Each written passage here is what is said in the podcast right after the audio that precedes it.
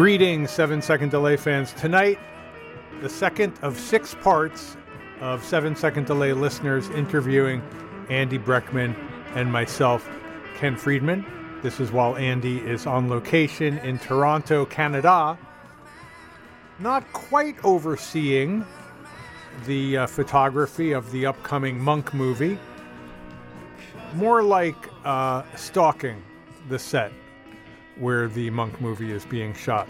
Tonight we have three interviews one from listener Grant, one from listener Celeste, and part one of the interview that listener Nadia did, and we'll hear part two next week. It's a jam packed episode, so we need to get started right away. Here is Grant from California interviewing Andy and myself about puppetry, among other things. Well, Ken and Andy, thank you for doing this. Welcome to the show. It's great to have you here.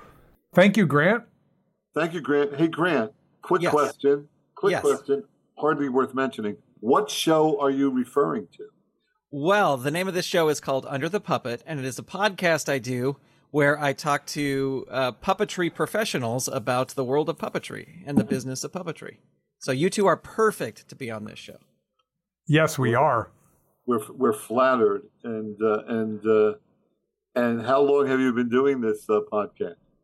Oh, uh, this is the seventh year, I think, of doing this. Wow, podcast. fantastic. Okay, So are there any other? What's your competition? Are there other puppet podcasts? there actually are other puppet podcasts. Those yes. bastards! They don't know what the hell they're talking about. Those posers. Uh, we all get along. It's a it's a big, lovable puppet world. Are, are there separate podcasts for different kinds of puppets, like marionettes and shadow puppets and, you know, Jim Henson style Muppets and things like that? No, I mean, um, no, I don't think there is. I think everybody just tries to. Puppetry is such a small community. We just try to. Um, yeah. So Now, you, Grant, I, I do have a follow up question myself. Yes, Do you really all get along? Do you really all get along? we do. That's Yeah, what I. I was wondering the same thing. Like, you allow the marionette puppeteers to attend the same meetings as uh, Well, you every. know who you know who usually gets the the backlash is the ventriloquist. That's a lot of people don't even consider it puppetry, but I do because they're using a puppet. But uh, Oh, don't get me started on whether ventriloquists are puppets. We could do like five or six episodes right there. But I've done on my show. I've interviewed uh, Mallory Lewis, the daughter of Shari Lewis, and I've interviewed uh, Willie Tyler uh, from Willie did Mallory Tyler. wait? Did Mallory Lewis inherit lamb chops? She did, yes. She didn't She- want to, but she did. Yeah, she didn't want to. Right. You're not. yeah, I, I was kind of raised on lamb chop. I wonder how long Mallory resisted that. Uh, so it is, uh, how could she go out on stage without lamb chops? She can't. Well, and supposedly uh, Lamb Chop is built for very small hands, and she had the same hand size as her mom. So. Was, she, was, her mom Shari Lewis? Was that also Kukla, Fran, and Ollie? no, that Oh, no, that, that- was Fran Allison. Ah, okay. uh, and Ken, did you say did you say that you were raised by lamb Chop? Yes. Well, Well, that would, was that would explain a lot. I have vivid memories of lamb chop from my very young childhood. Well, that was that's one of the questions that I ask on the show. What was your first exposure to puppetry? So was it for Ken? For you, was it Lamb? Chop? Yeah, it probably was lamb chop. Because I remember that from a house that we moved out of when I think I was four or five years old. For me, I guess it would be um, uh, when I was in, I guess, first grade. Uh, the school therapist used a puppet uh, and uh, asked me. It was a puppet that had human anatomy, you know, perfect, and asked me to point to various parts of the puppet to explain uh, an incident that occurred. So that was my first puppet. Yeah, Yeah, I, I, I believe later research proved that that incident never actually occurred. And uh, you just made up the whole thing and, and ruined several people's lives. Yeah, for it was a yeah. Then they looked at the calendar and it was April first, and everybody laughed. Everybody laughed. That was a good one. Yeah, that was a good one. Yeah. Uh, now you you have uh, seven second delay is a stunt radio show as you called it uh, uh, as you call it, and you have actually one of the stunts was Andy. You were a puppet during one episode of the show. I think you were you got a uh, an, a big assist on that uh, show, if I recall. Uh, uh, but I did have a puppet. Yeah, that we was- that was at the Upright Citizens Brigade Theater. right. I had a puppet made of myself, one of the great honors of my life, and I still, I still have that puppet. Uh, I do have an interesting problem. I have five kids, and the and the and the question is, who will inherit the daddy puppet uh, when I when I pass? Have you have you used it at all since that show? Do you go around the house and and tell I, I use it to I use it to discipline my children, but I can't go into detail for that. None of them will want the puppet. yeah, none of them will. Am I am I in the am I in the running for the inheritance on the puppet at all? Uh, if you'd like to be, if you'd like, want to put your name in the hat, I would. be- Yes, I It's going to would. be just we're going to pick slips of paper out of a hat. Okay. I was going to leave you the hat itself. No, I, I want to be in the running for the puppet because that's that's actually a very memorable show when when you were a puppet. What happened, Grant, was uh, one of the members of uh, Jim Henson's uh, company actually made the puppet and then controlled the puppet on stage. At, Oh, I remembered it. I remembered it as Grant helped to design the puppet. No. I- Well, I think I put you in touch with Tim Lagasse, Oh, okay, maybe well, you who did. built the puppet. Yeah, well, in baseball, that would be labeled an assist. an assist. yeah. Yeah, and what happened was I was sitting on stage uh, at the theater with the puppet, and Tim was behind the couch controlling the puppet. Andy could not be seen by the audience. Andy was in the sound booth. And I was gonna say. whatever Andy said, the puppet had to just purely spontaneously, you know, come up with the right facial uh, and body language Yeah. uh, to convey it. And and after about 15 minutes, I felt like I was on stage with a, a real live puppet. It really was strange. He was he was so accomplished at it. Everything was perfectly in sync with what Andy was saying from the sound booth. Although a lot of the audience got tired of Ken saying, "Do the masturbation bit again." so the okay, so I do have that experience with a puppet. I had a puppet avatar. Is that a is that a maybe a, a clean way to put it? An Yeah. avatar that was on stage for an hour. Also, me. that was yes, also known as a puppet. That's true. I don't. You're right. I don't. You don't have to say. You don't have. To, you don't have to explain it further. Yeah. Ah, that's true.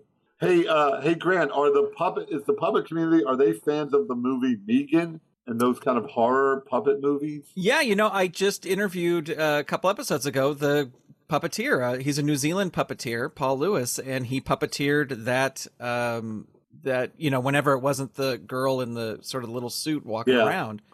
Um, but he said uh, he said that that movie when they made it, they didn't want to spend any money on removing him at all or any rods from the show.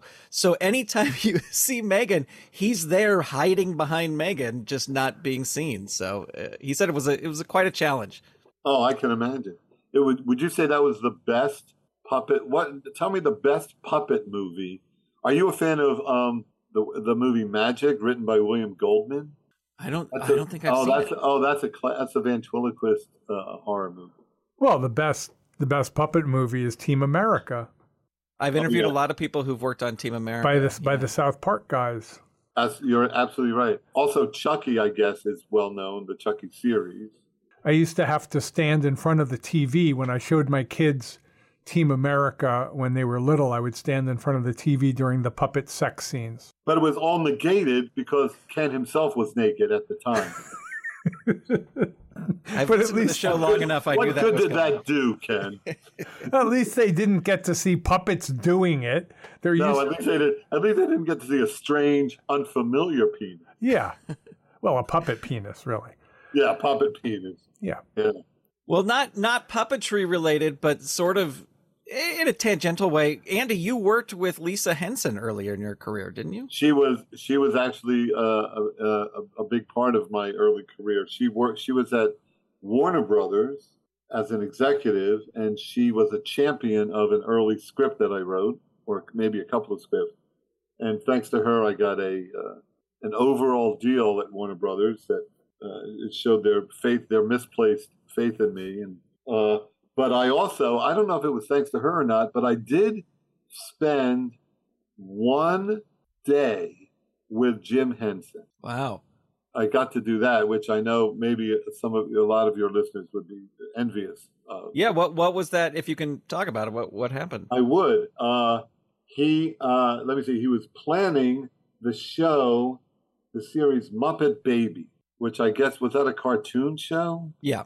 Okay, so he was planning the the Henson Productions was planning Muppet Babies, and what what these guys do is they pay comedy writers to come in, and it was me and four or five other comedy writers to pay comedy writers to sit around a big table, and and they paid us. I don't remember what they paid us, but we signed away all our rights. We waived any rights to any ideas that we generated, and then we spent the day sitting around in a big conference room with Jim Henson at the end of the table, uh, just generating ideas, just kicking around, uh, uh, you know, brainstorming ideas and I guess it was either Jim Henson or some assistant was was taking notes, and uh, we were kicking around ideas for what elements of Muppet Babies might work. And I don't remember my memory, as Ken can tell you, and listeners of my show know, it's the worst. Um, it's a sieve. It's a uh, how would you describe my memory, Ken? A leaky sieve. Yeah, it's not even a it's not even a well constructed sieve. Yeah, it's a faulty sieve that you get, and uh, and I don't. I, I wish I had anecdotes to tell you. Although I do remember making Jim Henson laugh was a very sweet and a delightful moment for me. But I don't remember the specifics, and I don't remember if I contributed anything to Muppet But did, but uh, I know it's enough to make you, Grant, very jealous of me. Well, did in the final in the final Muppet Baby movie, did the Cookie Monster have a free candy van? No, it was so no. That, so then that was cut. That was rejected out of out of hand. Yeah, I pitched the whole. I pitched the whole sequence where the Cookie Monster was shopping for a, a van that had to be soundproof. Right the soundproof uh, van, like the inside of his garbage can, or the grouch. yeah, oh, yeah. mixing up so many characters. It's hilarious. Yeah, that's right. Um, so that I had that day, but I don't remember any. It drives my wife insane because when somebody famous is mentioned uh, in conversation, I can say, "Oh, I, I spent the day with him," or "I spent a week with him," and then my wife will say, "Well, what what was they like?" And I absolutely have no memory of it. So if I was writing my memoirs, it would be just like eight pages of just the worst kind of uh, introductions to people. Well, let me ask this. You brought up pitching, and uh, I have heard mixed things about pitching and pitch. I know maybe you necessarily haven't pitched a puppet show, but if you were pitching a puppet show, would you bring the puppets into the pitch? Because I've heard things like, don't even think about bringing them in the in the room? Or then I've also heard people say, yes, definitely bring the puppets in. Oh, I would bring the puppets into the room. I would do it. It's a full multimedia, uh, but I would I would I would keep it short. And you know, I'm I'm pretty good at pitching, um, but I I've often brought in uh, props and photos, and I've had my assistant put together montages to illustrate a point. I would not only bring the puppets in, I would spend a little time and a little money doing a proof of concept uh, video. Uh, I would actually do two or three minutes of a very crude representation of what of what you hope to be doing. Uh, you know, unless you're the South Park guys, uh, if you're going in cold, you really have to have to uh, knock them dead. Uh,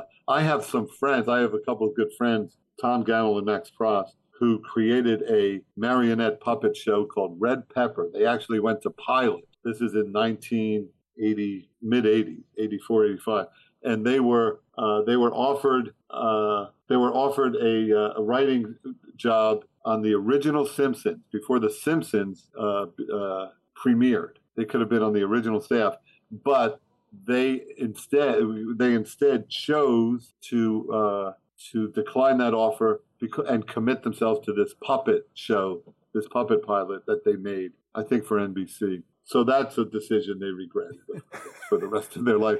But they would be they would be great guests because um, they, I'm sure they'd proudly show you their their failed pilot uh, that they're very pr- deservedly very proud of. Did it ever uh, air? No, no. It was a no. It was a busted, what they call a busted pilot. Aww. But it was a very crude Howdy Doody style marionette living among real people.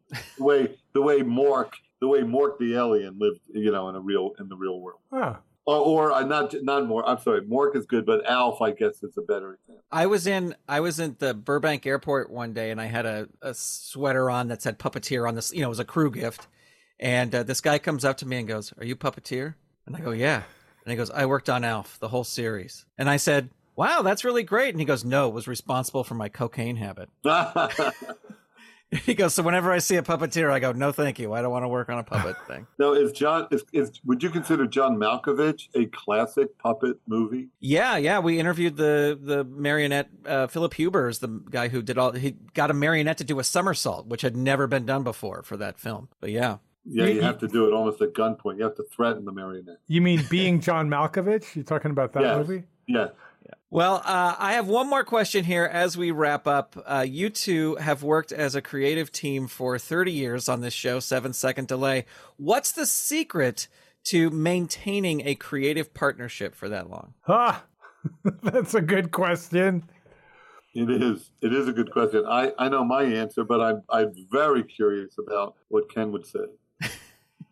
Um, I think I think Andy and I share uh, certain key values that that have uh, made it a lot of fun to keep uh, collaborating after all these years. I mean, for one thing, I think we're very very different, uh, which I, which has been a real asset because it um, it has meant that we don't really get bored with each other. It's hard to predict one another.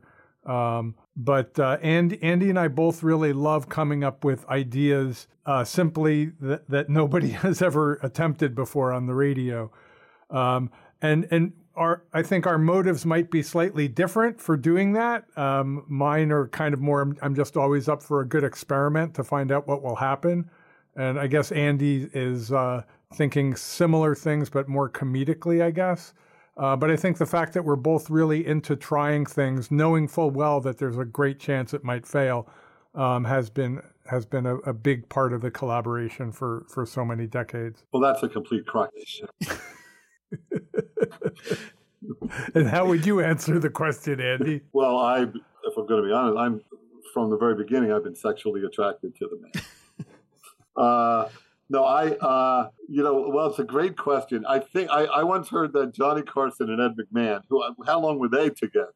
Close to 30 years. Um, I heard they never socialized with each other. They only kind of hung out on the on the show itself, you know, on the on the couch itself. And that might be part of the secret uh, that we don't. I mean, I occasionally will meet Ken for dinner and and we'll go out together. But uh, you know, it's it's one hour a week uh, together, which is the secret to most of my relationships. Just minimize minimize the exposure, and uh, and uh, I do, and I and. And part of the and a lot of what Ken said is absolutely true. I, I it rings true for me. Um, but in addition to that, I so appreciate uh, that Ken offers me and, and all the disc jockeys on FMU a safe space. I mean, Ken is a is a uh, First Amendment purist, and I get to say very stupid things without fear of being uh, called on it or canceled. And uh, it's for me like therapy. So you know, it's like instead of going to a therapist every week, I get I get to go to FMU. Uh, so that's uh, that would be my answer. There, there was that period of time. It was very brief. There was like a six month period of time there where you actually were worried about getting canceled because you had a new show coming. You had a new show Yeah. that, that was in production, and it was sort of at the height of the Me Too era.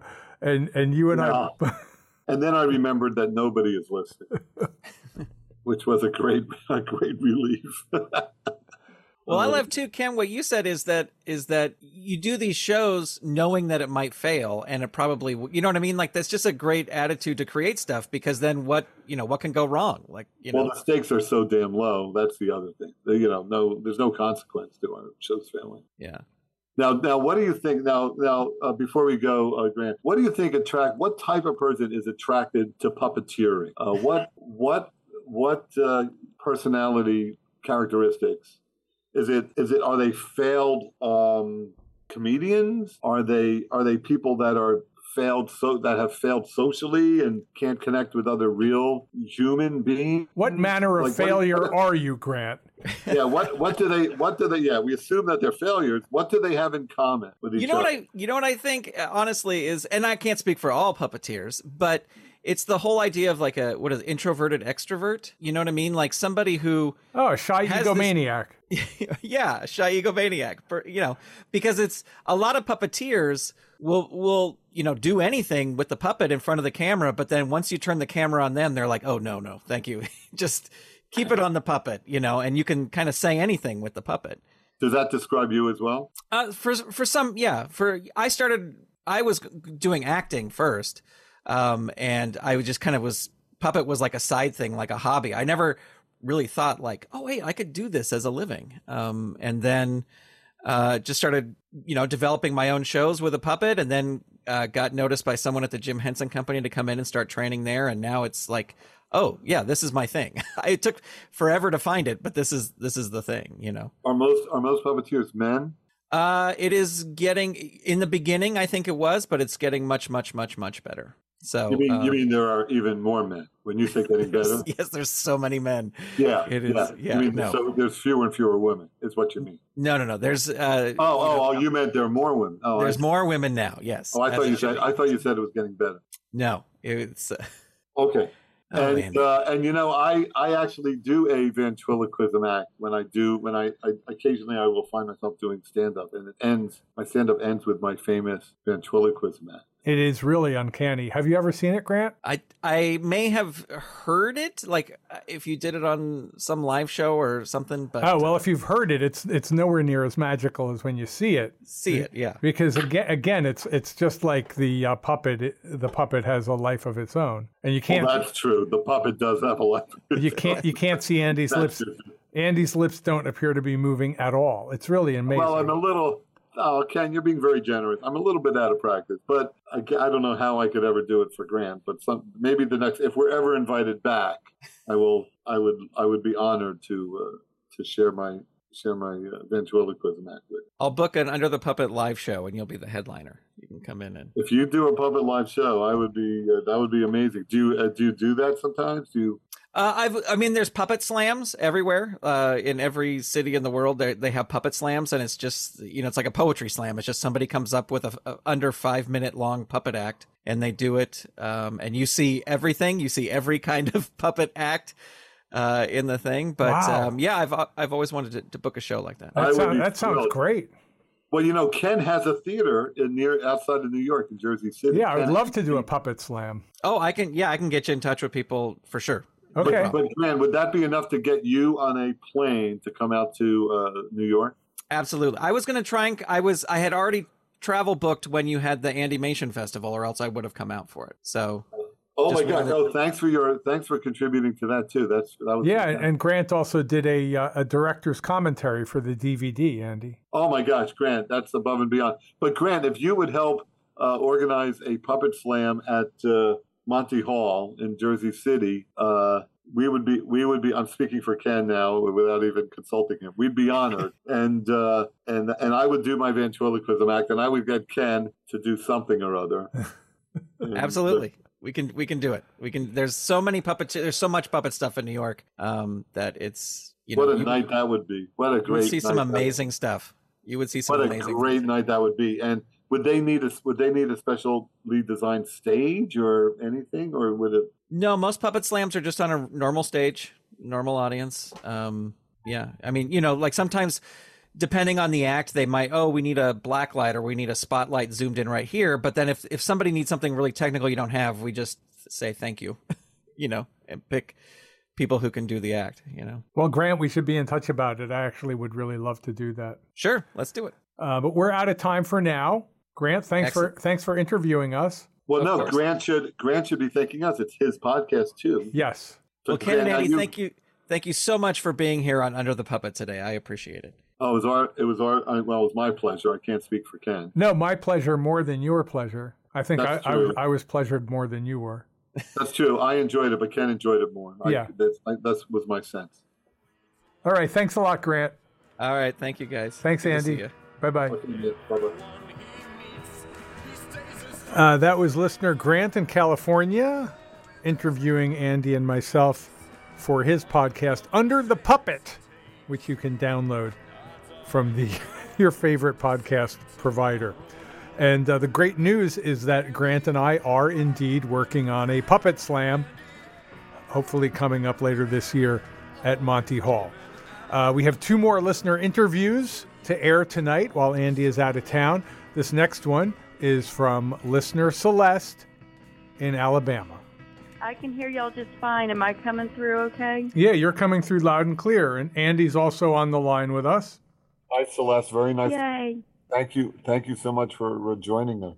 Well, it's my pleasure. I, I am a little frightened, but um, still Well- very honored to be. I hope in 20 minutes you still feel that it's your pleasure. I hope you don't. Um, I think I'll be okay. where are you Where are you joining us from today? I am in Alabama. Perfect. I like to call it Bama. Then I'm going to call it Bama also. I'm my Okay. wife. My wife is a Southern girl. I married a Southern girl. She's from Memphis. Oh my! I am so sorry for her. yeah, I am. I have to. You know what I say to my wife sometimes? I say, "Thank you for marrying me. I'm sorry for marrying you." Aw. Well, you know, she's lovely because I've heard her on y- y'all's show and she knows how to give it right back to you. That's for sure. Well, the woman you hear on the show is an actress that we hired. Oh, Her name is okay. name is- Okay. Gwen Spinley. She's very talented. I see. She does a she does a pretty good Beth too, I have to say.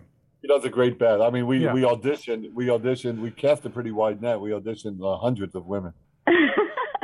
Why didn't you want? Why well, didn't I have learned. Go ahead. I was going to ask Andy why he didn't want his real wife Beth calling into the show. You know what? Now that you said that, Ken, I'm, not, I'm now that might not be a terrible idea. That's not a bad idea. You It should at least give it a shot. you should at least be able to audition. Yeah. It would save us some money. I think so. Yeah, but uh, but you're the real thing. I can tell. Well, Celeste, what did Uh, what well, did you Celeste, what did you want to uh, talk to us about or ask us today? Well, I'd like to start asking uh, the question I have for Ken. So I happened to catch your state of the station. Is that what you call it? Uh huh. Okay, I happened to catch that, and I was just blown away with all the moving parts that you have to wrangle to uh, get your radio station uh, producing content. And I was left actually wondering what it is that you do in the preservation of your content. Uh, I work in a library, and we create and upload online deliverables of archival materials to our digital asset management software, which is a super fancy way of saying we digitize stuff, we scan it, and we put it online. Yeah. So I was just wondering if your radio station is born digital, and if so, what is it that you do to preserve it? Well, we record. Well, we maybe make I sure should, it should I should I answer this? uh, sure. Yeah, Andy, why don't you take a shot at answering this? Well, Celeste, first off, excellent question. Thank Uh, let me- you. Let me start by saying that a lot of we've done a lot of interviews uh, so far for this uh, for this show, and I would say Uh-huh. that's the most intelligent uh, uh, question you, uh, that we've uh, that we've had so far. Wow. I- I'd Well, agree. I'd you. agree. And uh, I wish we had more time to go into more detail about with a, with an answer for you, but but I will acknowledge it's a fantastic question. Well, um, seriously though, Celeste, yeah, we re- we've been recording um, our programs, all of them since 2001, and I think we're the only radio station in the world that actually has uh, air checks um, available to the public for free going back that far. So it's been you know well over 20 years of archives.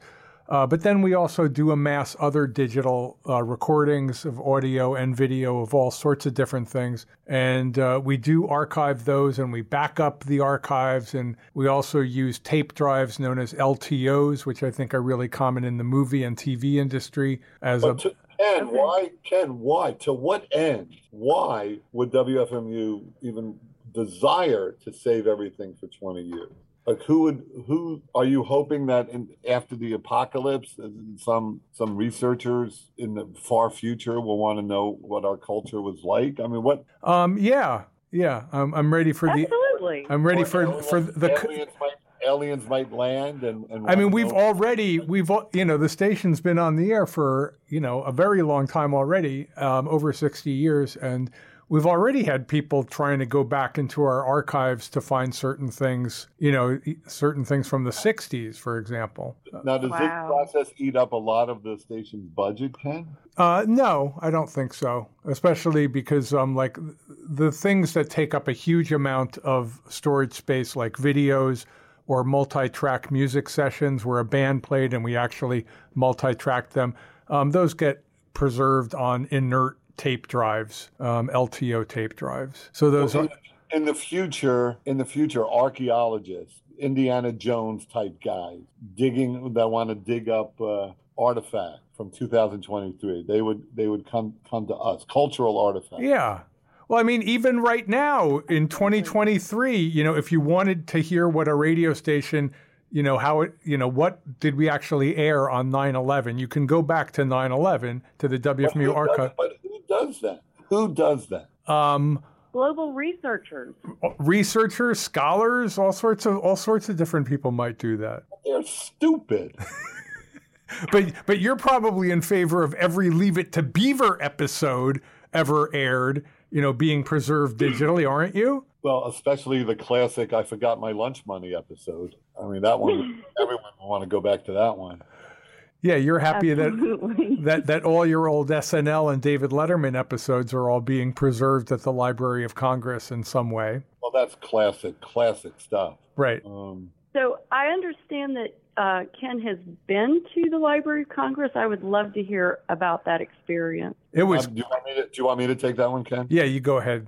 You weren't there with me, but I'm sure you can imagine what it was like. Well, Ken waits and waits for you know uh, once every year the Library of Congress has a pants optional day, and uh, Oh, and Ken waits for that day to uh, to travel down to Washington, and uh, he just uh, he just walks around. Uh, he just walks around just declaring that, "Hey, I'm Ken Friedman." He says out loud, "Does anyone have any questions for me?" Uh, well, he's a freed man. He shouldn't wear pants, he's a Friedman. Uh, no, right? Uh, but I would like to go with you, Ken, on your next visit to the Library of Congress. What brings you down there, Ken? Um, ironically enough, um, a, an organization called the Radio Preservation Task Force, which is trying to preserve uh, radio air checks for scholars and academics and historians. Uh, but anyway, the Culpeper the Culpeper facility at uh, the Library of Congress is inside a mountain. It's actually the former home of uh, the shadow government. Um, but It's th- inside, a mountain, it's inside a mountain to survive the nuclear uh, war that's coming. yeah, so it's it's dug deep inside the Blue Hill Mountains of Virginia. And you Outside, meet and you meet with other Ken Friedmans from around the from around the nation, other station managers. Well, that's not where the Ken Friedman Convention is generally held, um, but I do meet other radio people there at the Library of Congress, and uh, they just have every type of player for any kind of media that has ever existed, um, every kind of audio player, every kind of television, every kind of film projector. And uh, most of what they have there is not digitized at all. Most of it is just in huge plastic tubs, um, and it's marked Right. what it is. So I couldn't believe how much material there was sitting in there, you know, just on cassettes and reel to reels and film and all these analog formats. And they can't possibly digitize it all. They dig- they digitize stuff upon request. If you're Are they racing? Are they Right. racing the clock, Ken? Because aren't all these cassettes aren't they disintegrating as every year goes by? Um, a lot of stuff is disintegrating, but actually cassettes Yeah. and reel-to-reel tape don't disintegrate as fast as some other things. But yeah, they are racing the clock on a lot of stuff. Well, that's why I talk so loudly when I'm on the air. Yeah. Uh, so it, so my voice will last longer on tape and it won't disintegrate as quickly. Yeah, and it'll also be louder as it travels through space, through the galaxy. Andy Breckman shouting. Is our stuff being all broadcast through the galaxy? I guess everything is, right? Yeah, to a certain extent. Well, why don't we ever do a show directed toward our alien masters? Um, I'm up for that. Yeah, That would be great. yeah. I would just, I would, I would, I would ask for mercy for myself and my family, and for you, Ken, How would you ask? What about me? oh, and, and Celeste, for the three of us. Thank you. And Thank you. And our families. And I would also, I would also offer to be a, a, a mole for them, to uh, to narc for them. That's very that's very smart. No, because a lot of a lot of DJs, for example, would work to subvert their rule. Right. But I could work. I could work behind the scenes. Uh, Very clever. Yeah, like Yeah. like That's a good plan. like when Elvis volunteered to be a drug enforcement agent for uh, to Nixon. exactly. You and I can work for the alien Yeah. over, overlords. Yeah. Are you going to try to communicate with them in English or I don't know. I think what do they speak? Take French? Latin? Probably What- French. French, probably French. Yeah. It's the romance. Oh, it's the language of love. I'm I, in I- trouble. I think it's the uh, language of aliens. Celeste, is this something you're interested in? Is extraterrestrial life and UFOs? Uh, actually, I remember as a child being terrified at the at the prospect, but I kind of got over it. So Celeste, it's now. I don't think about it very much. I'm going to ask you a couple of questions. So you're in you're in Bama, that's what we call it, and you work for Uh this, work for this. You're you're affiliated with the university, is that correct? I am. Yes, indeed. Excellent. And how long have you held that position? Uh, next year will be 15 years, Okay, so that. and I've seen some pretty amazing stuff actually in our special collections library. It's it's really a fun job to have. it sounds great. Now, what what kind of stuff like has has excited you the most? Uh, well, we we currently are focusing on African American lives, and there's been some real heartbreak in that collection. But it also is very heartwarming for me because African Americans are so underserved when it comes to our history that um, it really it really um, inspires my work. Actually, You're doing you're doing what you can to preserve their story. correct.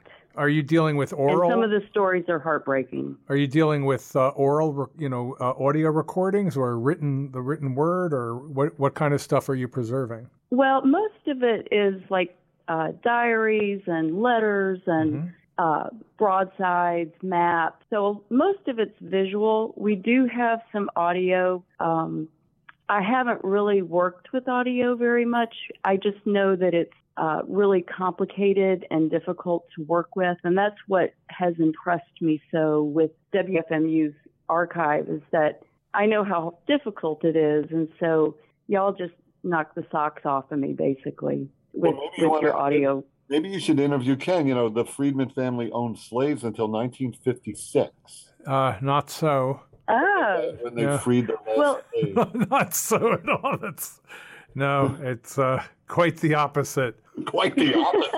What is Well- the opposite? My, my family fled the Nazis. If you know, if you want to know Oh. Well, what yeah. really happened to my family.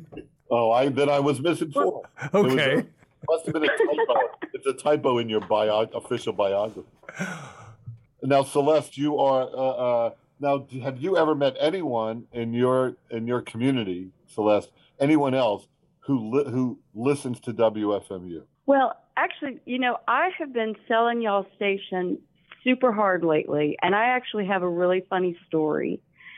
So, I have just been engaging with strangers lately because I just have been super silly these days. And I was at the grocery store, and there were two young men in the same aisle as me, and the the one facing me was wearing what looked like a Wonder Woman pajama top, and the one whose back was to me had a T-shirt that said "Guaranteed Tough" on the back. And so when I got close to them, I said to the one who was had his back turned to me, uh, "Hey, I'm curious to know what who guarantees your toughness." And we all just started laughing and having a high old time in in the grocery store aisle because his uh, friend was like, Yeah, you know, I didn't know you were tough at all. So I too would like to know what guarantees your toughness. And I just happened to be wearing Ken's uh, ass kicking t shirt that I recently bought in March. And I'm like, Well, look at me. I'm wearing a shirt that's way cooler than me. And before I knew it, all three of us were on our phones with WFMU.org. There you And we're go. like, oh wow, this is so cool. So you're. Well, that's uh, that's so we should be getting some new new listeners. Strangers I also are have the a best. sticker on my car. now, Ken. Do you still offer? What's that? 400 do you Strangers are the offer- best. What are you saying, Andy? Are you still offering four hundred dollars to for every listener that you get to uh, to tune into WFMU No. as a No. a finder? No, no, we we don't. I'm we doing never it for free we because I never- love y'all. we never had that finder's fee, Andy. Well, you know, Celeste, there is a there is a risk of talking to strangers and asking them about the T-shirt they're wearing. It, it might not always go as well as as that encounter. You got to be careful. I, you know, actually, I find that if I approach people with a big smile on my face, it turns out just fine. And the the graveyard's full of people that that thought that. You got to be very careful. Um, well, you know that that brings up what I was going to interview you about actually, because I only just learned about your Ish Happens game that is on sale at Target and Walmart and other places. But I only just recently learned that you've disbanded Andy's Uncle Andy's Toys, Well, I get. and I just go ahead. Well, I didn't officially, I didn't officially uh, uh, close the company, but it it was a, a, a passion project. That's a little sideline for four or five years, but it ran out of it ran out of steam.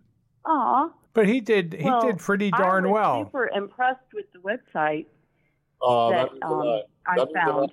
Well, that means a lot to me, Celeste. Um, no, I had a great four or five years, and uh, I uh, I have I had eight or nine toys that we licensed in that time, and Uh-huh. seven of them failed horribly, uh, but one of them was a, a medium success, and one of them was a pretty substantial success. So that's not a terrible. Which one was the the best seller? well, that that game you referenced, the uh, Stuff Happens game. Uh, Oh, okay. Yeah, and then and then that and then that game got licensed uh, to a TV show. It became a it became a, a, a game show on TBS for a few seasons. So it had a nice, healthy run as far as those things go, and it was uh, it was a success enough to make me sort of a superstar, a rock star around WFMU. They Oh don't- yeah. they don't see successful people. Absolutely. Oh my God, there were a couple of years there where everybody wanted to be a toy maker. Yeah, that, well, that might be It was incredible.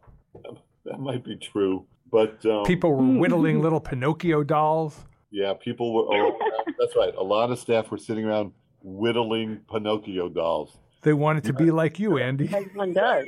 Your marathon pledge money at work.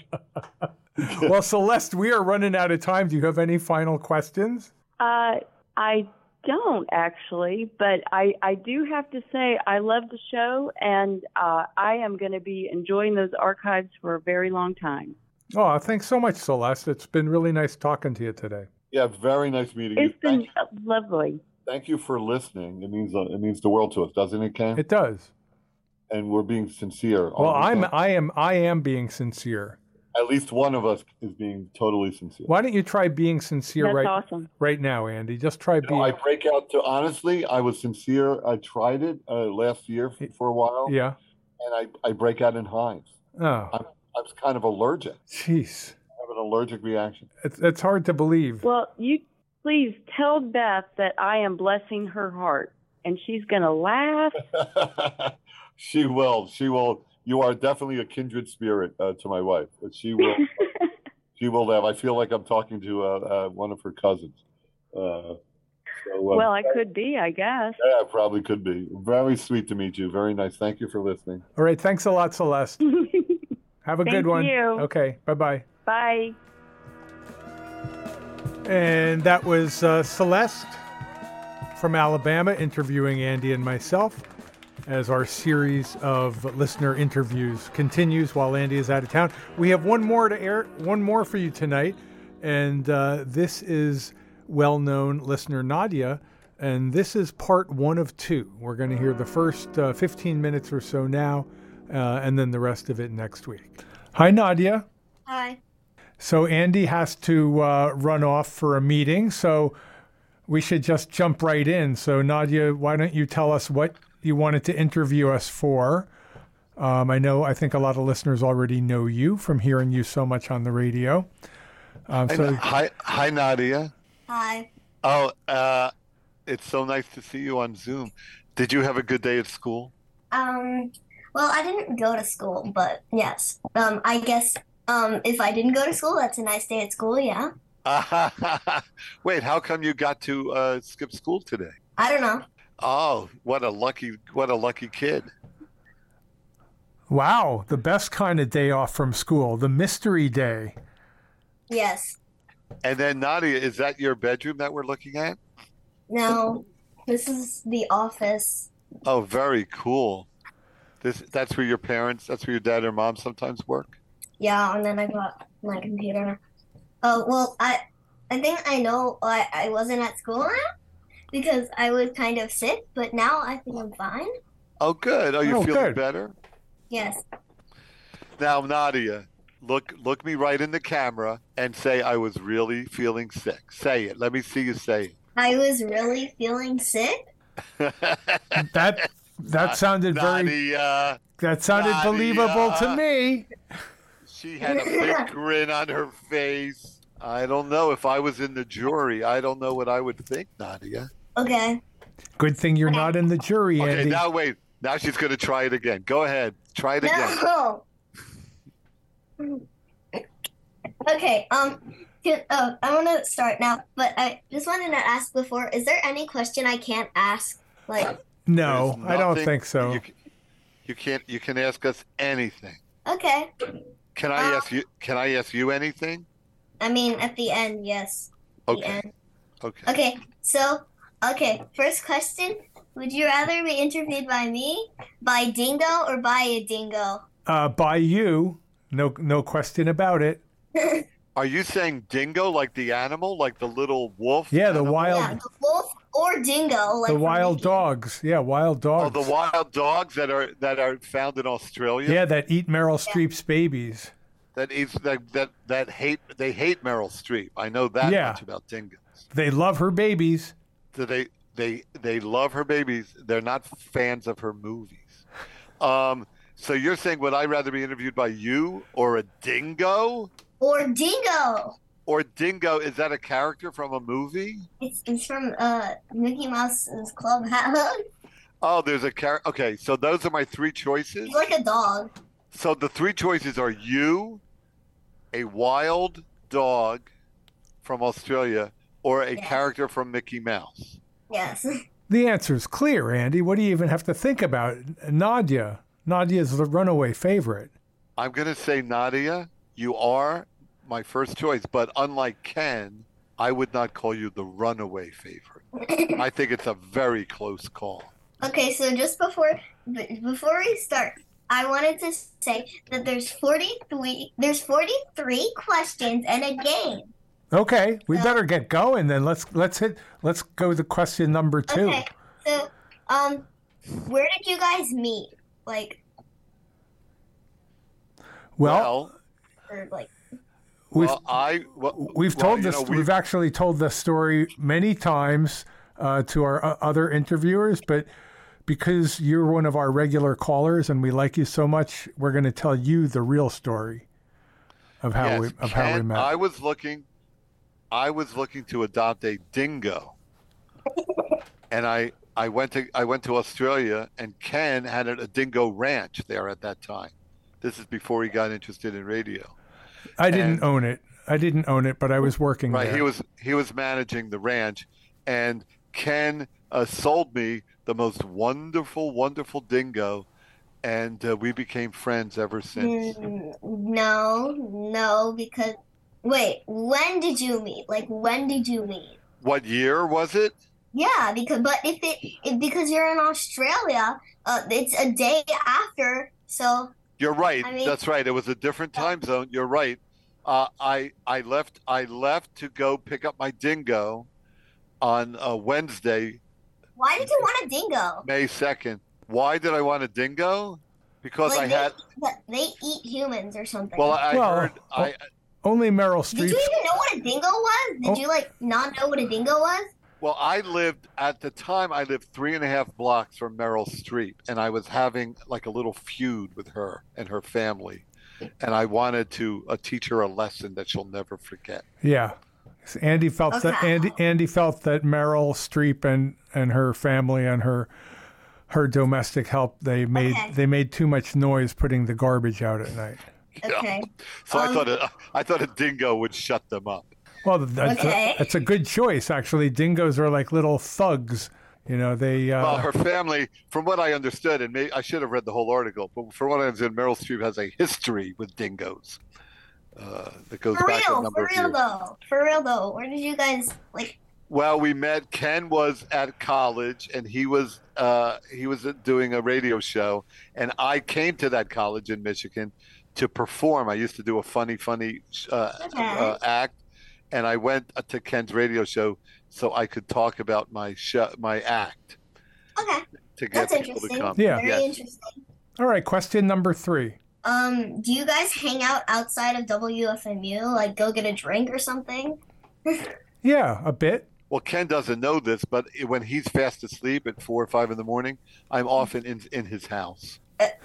I'm downstairs. Okay. I, I'm cre- I, I'm creepy crawling around. I didn't. we spend we spend more time together than Ken is aware of. Okay, that's weird. Yeah, It's that just- is weird. I didn't. I was not aware of that. I never thought I'd be asked that question. Well, I'm glad you're owning up to it now. Yeah. Okay. Um. Uh. Andy, this is Yeah. a question for you. Do you regret getting the tattoo of Ken on your shoulder? I it's a good question. I don't see the tattoo. It's on my back. My wife Beth sees it more than I do. So maybe that's a good question for her. It does it does it hurt when of course I was getting it, but it stopped hurting pretty quickly. So I've I forgot about it. Uh, but maybe maybe Beth regrets it. I've only had one person ask me about it. It was my doctor because I went for a physical and he could not understand. You're like, who is that? was my doctor, Dr. Ehrenwald, and he couldn't understand why I did it or what possessed me to do it. Uh, it was it, it baffled him. I think I think I told him the story, and then he made a note in his file about me. oh. He thinks you're crazy now. But I should tell you, Ken has tattoos with about uh, WFMU that are much bigger than mine. Yes. Okay. Okay, Nadia. Next question. Um, what is your favorite seven second delay episode besides this one? Of course. Uh, I think my favorite one was when we channeled the radio dial and then we stumbled across our own show on the radio dial and it was on loop. It's a little hard to explain, but we sort of fell into this continuous loop because we were trying to imitate what we were hearing on the radio and then unexpectedly we started hearing ourselves on the radio, but we were hearing ourselves uh, 15 or 20 seconds late. That's very interesting. Yeah. I don't think I well I would I would say a couple of things. Number one, I disagree with you, Nadia. That it was not interesting in the least. Um, and uh, I don't recall that show. I don't recall many of our shows, but I know that many of our my favorite shows recently have been shows that you called in with on. That's very That's nice. true. Very nice of you to say that, Andy. Wasn't it? Yeah. Wasn't it nice of me? Yeah. Um, okay, so uh, kind of the same topic. What is your worst um seven second delay episode or your least favorite one besides this one? of course. Well, for me, my least favorite one that we ever did would probably be the one Ken described two minutes ago about looping our voices on the radio. That sounds horrific. I think uh, my least favorite one was one that we did back in the 1990s when we had a whole bunch of Cub Scouts uh, on the air. I think we had about 10, 10 Cub Scouts. And it was just pandemonium and chaos, and and Yeah, that sounds like chaos. yeah, it Well, was. that might have been. I bet one of them was my son. It might have been my son's Cub Scout uh, troop. I don't think so. I don't think Oh, really? it We just found. uh, We just found a troop. And oh, okay. Yeah, I think it might That have been a. must have been absolute chaos, though. Yeah, It was chaos, and I know that's actually because Ken is a radio a veteran. You know, he's been on the radio a long time, and he's kind of the boss of the station. The one thing he hates, Nadia, is chaos. He hates a lot of voices going all at once. uh, it's true. Um, uh, and he always says that to me. He doesn't like chaos. And you know what that makes me want to do, Nadia? What? Make a lot of chaos in the studio. Isn't that like what happens like when you reach the goal on the marathon? Is Ken like screaming on the floor? That's what's happening? Uh, I think that is a chaotic moment. Yeah. That might be uh, that might be a moment, a chaotic moment that Ken is uh, that Ken makes an exception for. That's one that he likes. Okay, yeah, that's It's true. That's a good. That's a good one. okay. Okay. You're doing great, Okay. Nadia. What's next on your list? Um, did you guys listen to the radio as a kid? Uh, and if you did, what were like your favorite radio shows? Uh, my favorite radio show was Jean Shepherd, who was a storyteller, and he he did a show five nights a week on WOR, which was an AM station in New York City. And Andy, what what was your favorite show or station? Well, my my early memories were I did listen to pop music. I don't know what station it was, uh, but when I was a teenager, I I changed over to FM. That's the that's what uh, WFMU is on, and that's that's the band that uh, the bandwidth that the cool stations were on, and I started listening to WMMR out of Philadelphia, and that influenced me a lot. Uh, Okay. Nadia, Nadia, when I was your age, I was not as cool as you. I was not listening to cool radio stations like you do. Like WFMU? Yeah, like WFMU. Apparently, when Andy was your age, though, he was mailing records to the President of the United States. That's true. I told that story on another interview. oh, because it was a protest record, and I thought I could single-handedly end the war in How old Vietnam. were you? I must have been 13. I'm embarrassed to say 12 or 13. I had to end that war, Nadia, before I was 18 and could be drafted. I only had five years. I was under the gun. Yeah, That's a good idea. totally acting out of self-interest. So, Yeah. so, so Nadia, what's what's next on your list of questions? Nadia, do you really have 46 questions? 43 questions. Are they all numbered? Are they all numbered on that page? No. Can I ask you? Yeah. I'd like to hear question number 34 next. Okay, fine. Hold on. Let me just count one. Yeah, I'd like to hear. From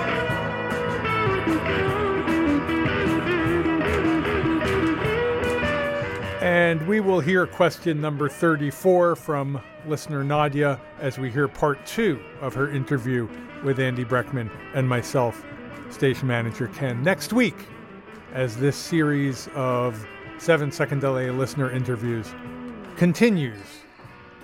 Uh, we'll be airing six weeks in total of these, uh, and then Andy comes back from Toronto, France. This is WFMU East Orange, WMFU Mount Hope in New York City and Rockland County at 91.9 FM and online at WFMU.org. Uh, oh, also in a coming in a coming interview, Andy will reveal which record he actually mailed to which president uh, in his unsuccessful attempt to end the Vietnam War. Stay tuned for Weekly World Blues with Matt Fiveash coming right up.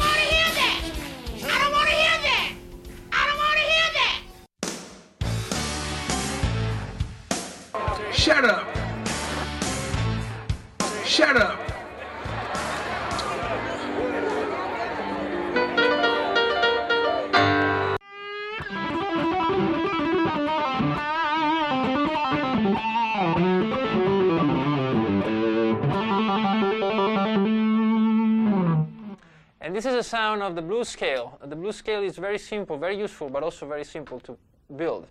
All you have to do is know your minor pentatonic scales. So in this case, I was playing A.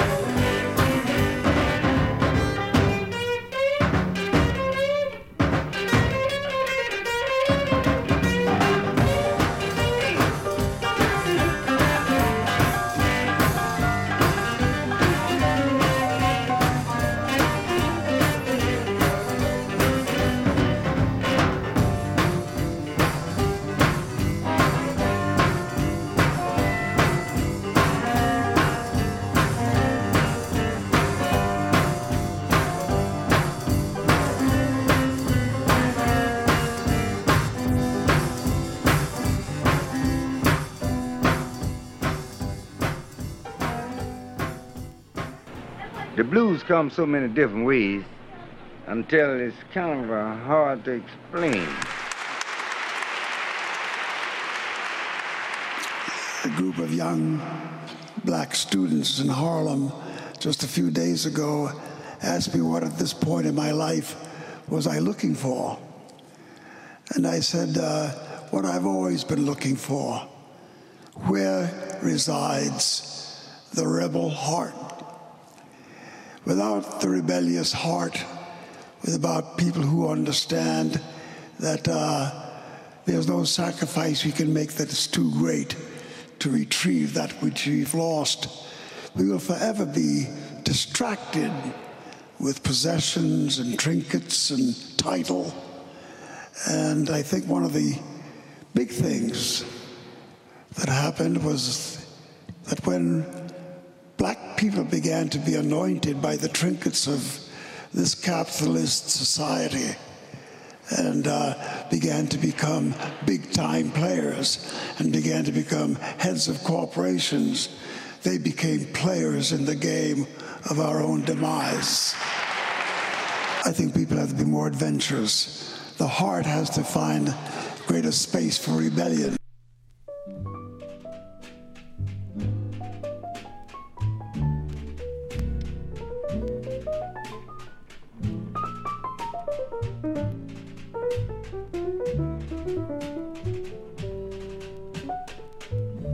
One of these days, and it won't be long, you're gonna call my name, and I'll be gone. Fare thee well, oh honey.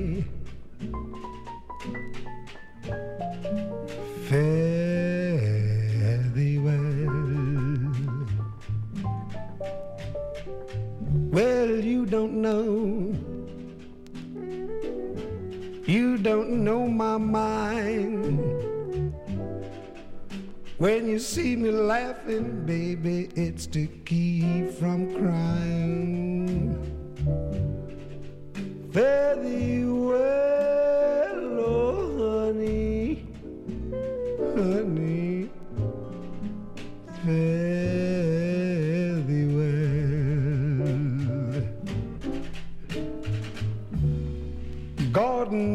I tried. I've done my best. But I guess I'm just a rumbler like all the rest. Fare thee well, fare thee well, oh honey. Honey,